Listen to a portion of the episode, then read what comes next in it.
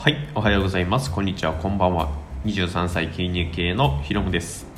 えっ、と、今回はちょっとまあ雑談ということで、普段こういった、えー内容に関しては話すことがないんですが、えっ、と、まあ時事ネタっていう形でちょっと撮っていきたいと思います。で、まあさっき、えっ、と、ヤフーニュース見ていて、えっ、と、まあこんな記事がありました。えーコロナ2波で自殺16%増。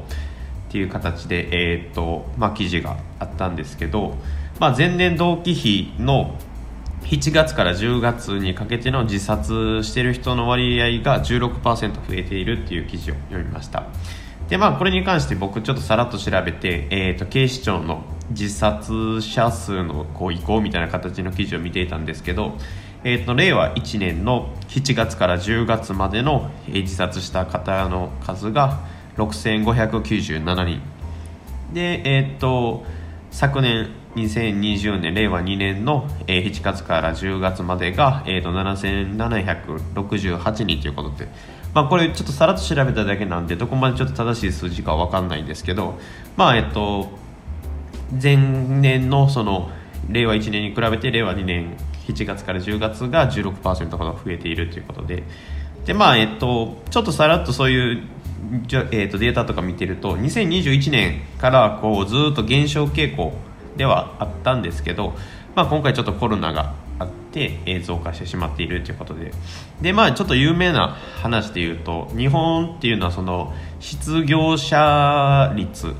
失業者数と比例して自殺自殺者の数も増えるっていうことが、まあ、データでも分かっているということで、まあ、あのネットニュースなんかでもこう失業者の数が増えているということで、まあ、自殺している方も増えているということなんですけどまあこれいう記事を僕はすごい見てこう心が痛くなるというか、まあ、偽善や言われてももう別にどうでもいいなと思ってるんですけどあの、まあ、そういった方に向けてちょっとそういった方に向けてであったりとか、そういった方の周りにいる方に向けて今回はちょっとお話ししたいなと思っていてで、まあ、ツイッターでもちょっと僕つぶやいたんですけど、えっとまあ、自殺するなんてことは縄一本をあって吊るす場所があればもう簡単に死ねるんですね。っていうことはもう少しだけ頑張ってみませんかっていうお話なんですよ。もちろんそのそういう思いにこうなってしまう方の痛みなんていうものは僕には正直分かんないです。その立場になってないと。もちろんあのものすごいこう借金があったりとか、えー職を失ってこう目の前真っ暗になったりとかっていうことはもう実際自分に降りかからないとその痛みを100%分かち合うということはできないんですね。なので僕の、まあ、できることであったりとか周りの方ができることっていうのは元気のある人が元気のない人に少しだけ元気をあの分けてあげようよっていうお話がしたかったんですね。まあ僕自身もその SNS とかで、まあ、インスタグラムとかだと1400人ぐらいのこうフォロワーさんを嬉しいことにいていることでまあ辛いその一面っていうのは出さないようにしてるんですね。できる限り笑顔でプラスの投稿ばっかりするようにしてはいるんですけどもちろんまあ裏ではもちろん辛いこともあって、え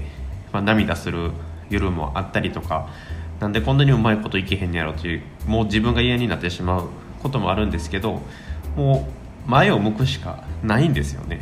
前を向くしかもう良くなっていかないんですよね。なんで、うん、まあその自殺する方の,、ね、その痛みとかは分からないんであなたに私の気持ちが分からないでしょみたいに言われたらもうそれまでなんですけど。でまあ僕ももちろん辛い時があるので支えてほしいですし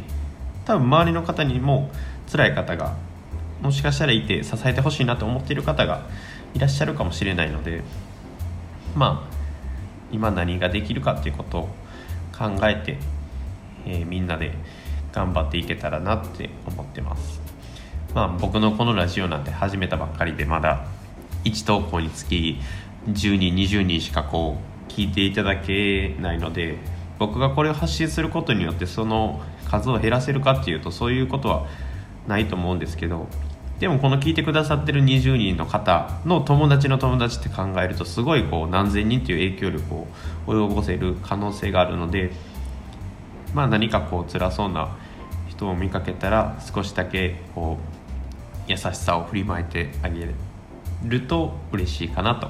思います。で逆に僕も、えー、しんどくなった時は助けてほしいなと思います。っていう形ですね。まあ、あの普段こういう時事ネタとかこういうニュースとかについて話すことはないんですけど、うん。ね、やっぱりこう僕も職業柄経営者さんとかを相手にお仕事をしてるのでやっぱり経営者さんもこう辛いところがあってあのやっぱりそういう死にたいという気持ちが出てくるっていうふうなお話があったのでやっぱりこうキラキラしてる人ほどこう裏では辛い思いされてるっていう場合もありますしやっぱりそういうのを表にやっぱり出さない方が多いと思うので、えーとまあ、そういった方少しでも救えたらなと思います。まあ、本当に偽善ではあるんですけどまあもう結果から言うと僕がもう辛い時に救ってほしいですで今僕はまだ元気があるので、え何かできることをしたいっていうだけの話ですのでまああの今日はさらっと雑談しましたが、まあ、最後まで聞いていただいてありがとうございます。それでは皆さんらしい、えー、人生を送ってください。バイバイ。